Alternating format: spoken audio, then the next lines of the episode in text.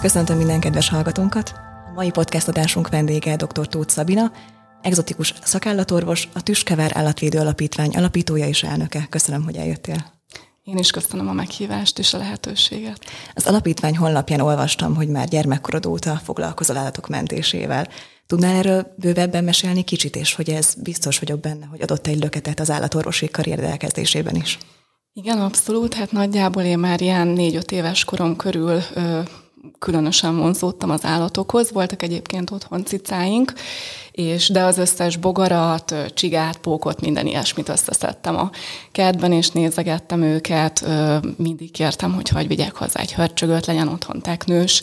Nyolc évesen kaptam az első kutyusomat, és gyakorlatilag onnan megállíthatatlan volt ez az egész folyamat. Volt egy kis kitérőm egyébként a Kertészeti Egyetemre, három évig az érettségit követően, de aztán visszataláltam erre a, a vonalra, de igazából hat éves korom óta tudtam, hogy állatorvos szeretnék lenni, csak a vérrel voltak kisebb-nagyobb problémák, nem feltétlen bírtam annyira jól a, a nagyobb mennyiségű vér látványát, úgyhogy emiatt első körben azt gondoltam, hogy jó lesz nekem a növényekkel foglalkozni, de végül, végül legyőztem ezt a fóbiát, és akkor így lettem állatorvos. És mi volt a, a kulcs ennek a a legyőzésnek? A váltásnak Igen. kaptam egy lehetőséget, hogy asszisztálhattam bent az Állatorvos Tudományi Egyetemen, és rájöttem, hogy nem ájulok el a műtéteknél, hogy végig tudok, tehát jelen tudok lenni, nem leszek rosszul, az elején nyilván ültem, levegős volt a helység, előtte ettem, tehát figyeltem ilyen apróságokra, és akkor, amikor néhány műtétet végig tudtam így asszisztálni ájulás nélkül, akkor eldöntöttem, hogy jó, akkor újra felvételizek. Szuper. A Tüskevár vad és ö, egzotikus állatokra specializálódott alapítvány. Tudnál mesélni egy kicsit a működéséről, hogyan, mik voltak a kezdetek, hogyan indult ez az egész projekt? Igazából úgy kezdtük, hogy mi ugye hat évvel ezelőtt nyitottunk Taksonyban egy állatorvosi rendelőt kolléganőmmel közösen, és a környéken nagyon sok megkeresés volt gazdátlan vadállatokkal kapcsolatban, illetve nagyon sok olyan egzotikus állatot hoztak, ahol egy ideig vállalhatóak voltak a költségek, egy idő után pedig azt mondták a tulajdonosok, hogy bár gyógyítható lenne a tengeri malacka vagy nyuszi, de inkább altassuk el, mert nincsen rá megfelelő anyagi keret. Ezekben a, a pillanatokban kerültek elő a lemondó nyilatkozatok, és én nagyon sokáig ezt magánemberként ö, igyekeztem finanszírozni, csak egy idő után olyan méreteket öltött, hogy négy-öt állat jött be naponta, és amikor üres volt a pénztárca folyamatosan, akkor azt mondtam a társamnak, hogy muszáj egy alapítványt mögé, a tevékenység mögé tenni, mert egyszerűen nem fogom győzni anyagilag hosszú távon. És akkor így jött létre 2018-ban az alapítványunk.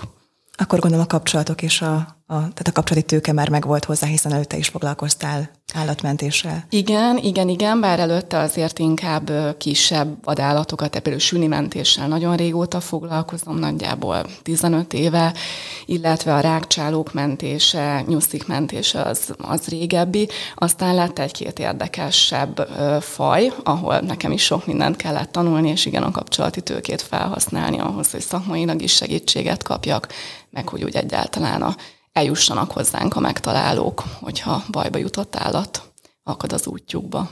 Hány állatfaj áll jelenleg az alapítvány gondozásában? Hát pontos számot nem fogok tudni mondani, mert az állandóan percről percre változik.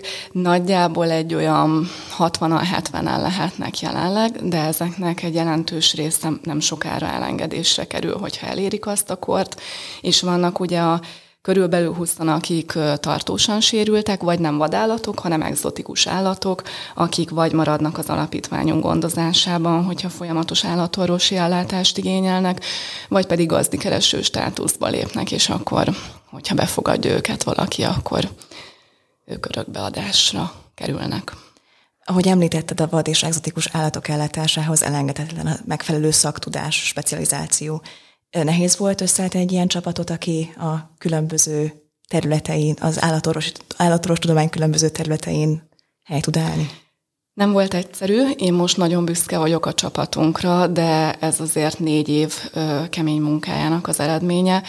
Ugye én exotikus szakállatorvos vagyok, ö, kolléganőm, ő, ő kutyamacska szakállatorvos, viszont a harmadik állatorvosunk, Júlia doktornő, ő gyakorlatilag kutyamacska érdeklődéssel került a rendelőnkbe, Aztán sikerült megfertőzni idézőjelben őt is a vadállatok és az egzotikus állatok szeretetével, úgyhogy most már ő is egzotikus szakállatorvos néhány hónapja. Tehát a szakmai háttér, illetve a segítség megvan akkor is, hogyha én esetleg nem vagyok jelen, és jelenleg olyan asszisztenseink is vannak, akiknek a, az egzotikus állatok és a vadállatok pontosan ugyanannyira fontosak, mint egy kutya vagy macska beteg. Említetted az örökbefogadást, van lehetőség hazavinni egy nyuszit vagy egy hörcsögöt. Mi ennek a menete pontosan? Mi elég szigorúak vagyunk, bár ez sok állatvédő szervezetről elmondható, tehát mindenképpen kérünk egy írásos bemutatkozót e-mail formájában, fényképekkel, részletes leírással, hogy hol fogja tartani, mivel fogja eltetni, hova fogja állatorvoshoz hordani pontosan azért, hogy ugye egzotikus szakállatorvosi ellátást kapjon a kis állat a későbbiekben. Ha minden megfelelő, akkor egy személyes találkozásra invitáljuk a rendelőbe a leendő gazdit, vagy a gazdijelöltet, és hogyha szimpatikusak egymásnak a kisállattal, illetve mi is úgy látjuk, hogy felelős gazdi lesz belőle, akkor utána egy örökbeadási szerződéssel együtt átadjuk a kis állatot, amiben nyilván ki van kötve többek között az is, hogyha bármi miatt nem tudja a továbbiakban tartani, akkor nekünk kell el, először szólnia, és természetesen az alapítvány visszaveszi gondozásába újra.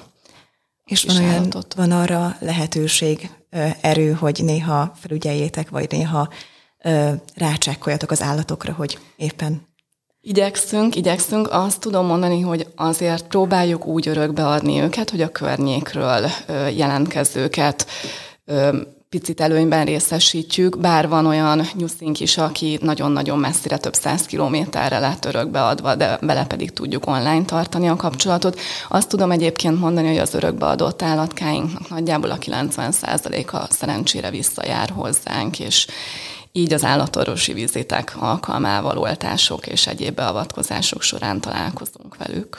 A vadállatok örökbefogadása, ezt idézőjelben mondom, hiszen ugye nem lehet örökbefogadni vadállatot, de a fiktív vagy szimbolikus örökbefogadása hogy történik? Ugye ez virtuális örökbefogadási program, amit elindítottunk néhány évvel ezelőtt.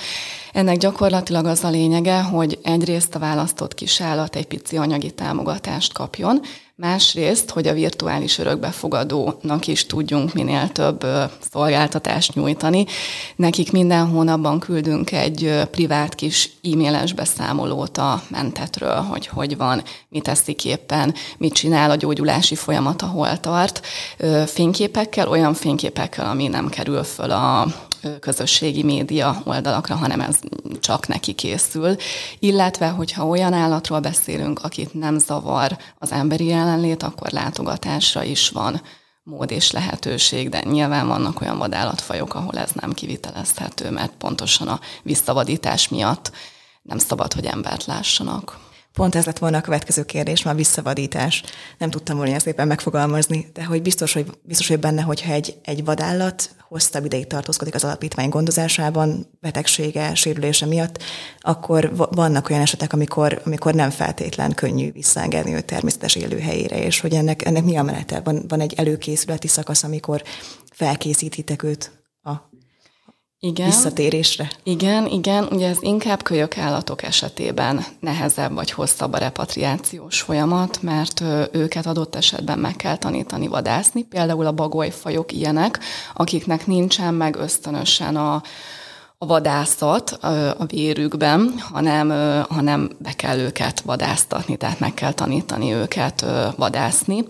Míg mondjuk más fajok, itt például a, az egyik személyes kedvencemet, a nyesteket hoznám példának, őket nem igazán kell, tehát nekik annyira ösztönös a, a vadászat, hogy nekik vérükben van, és nem kell különös felkészítés. Inkább csak az a fontos, hogyha elérik már azt a kort, a serdülőkort, akkor csak minimális zavarás mellett történik az etetésük. Tehát épp, hogy bemegyünk, betesszük az etetőtálakat, cserélünk vizet, ha kell, akkor az almot, de nincsen beszélgetés, nincsen simogatás, nincsen semmi ilyen kontakt ezekkel a vadállatokkal. Őzeknél ez hogy működik? Laikusként csak tudom, hogy édesanyám mindig mondta, hogy ha látok egy őzgidát, hozzá ne érjek, mert akkor már rajta lesz az ember szaga, és utána nem Igen. fogadják vissza. Igen, ez nekem megint, meg nem csak nekem, hanem a vadállatokkal foglalkozó szervezeteknek egy érzékeny pont. Ha már ugye egyszer bekerül hozzánk hogy most mentésre szorult-e vagy sem, az már egy másik kérdés, akkor gyakorlatilag a, a bak őzek nem engedhetők vissza többet a természetbe, mert megszokják az emberi jelenlétet, ivarérés után pedig agresszíven léphetnek fel az emberekkel szemben, és hogyha mondjuk egy erdőbe elengedjük őket, akkor ott adott esetben a kirándulókat is megtámadhatja egy-egy ilyen ö, nagyobb ö, őszbak. A suták egy picit más helyzet, de mi ugye igyekszünk az általunk kézzel nevelt őzeket vadasparkokba, vagy olyan helyekre esetleg magánszemélyhez papírral úgy kihelyezni, ahol több hektáros területen védetten élhetnek tovább, és akkor mi sem izgulunk azon, hogy mi történik vele a természetben, mennyire lesz emberbarát, illetve mennyire menekül el az embertől, hogyha ugye ez szükséges akkor egy biztos helyen tudjuk, viszont megvan a mozgástér is. A jövő generáció képzése fontos aspektusa az alapítvány működésének. Tudnál erről mesélni egy kicsit? Én dolgozom az alapítvány és a rendelő mellett az Állatorvos Tudományi Egyetemnek az állatvédelmi központjában is tavaly tavasz óta, ahol gyakorlatilag a kutatás és az edukáció a két fontos terület, amit mi képviselünk. Én azt gondolom, hogy az óvisoknak, iskolásoknak, tehát a gyerekeknek az érzékenyítése, az oktatása, hogyan kell a, a vadvilággal, a természettel bánni, illetve hogy kell viszonyulni hozzájuk, és nyilván házi állatok esetében pedig a felelős állattartás, az nagyon-nagyon fontos, és kiskorban lehet a leginkább megtanítani a gyerekeknek ezt a helyes bánásmódot, de nyilván a felnőttek edukációja is ugyanolyan fontos. Előadásokat igyekszünk tartani, vagy az Állatorvos Tudományi Egyetem keretein belül, vagy pedig függetlenül az alapítvány megy bizonyos rendezvényekre. Az alapítvány működésében szintén fontos szerepet játszik az önkéntesek jelenléte. Milyen módon lehet önkéntesként jelentkezni, és ha jelentkezek önkéntesként, milyen feladatok várnának rám? Egyszer hirdettünk nyíltan ugye egy önkéntes keresőposztunk volt kint Facebookon.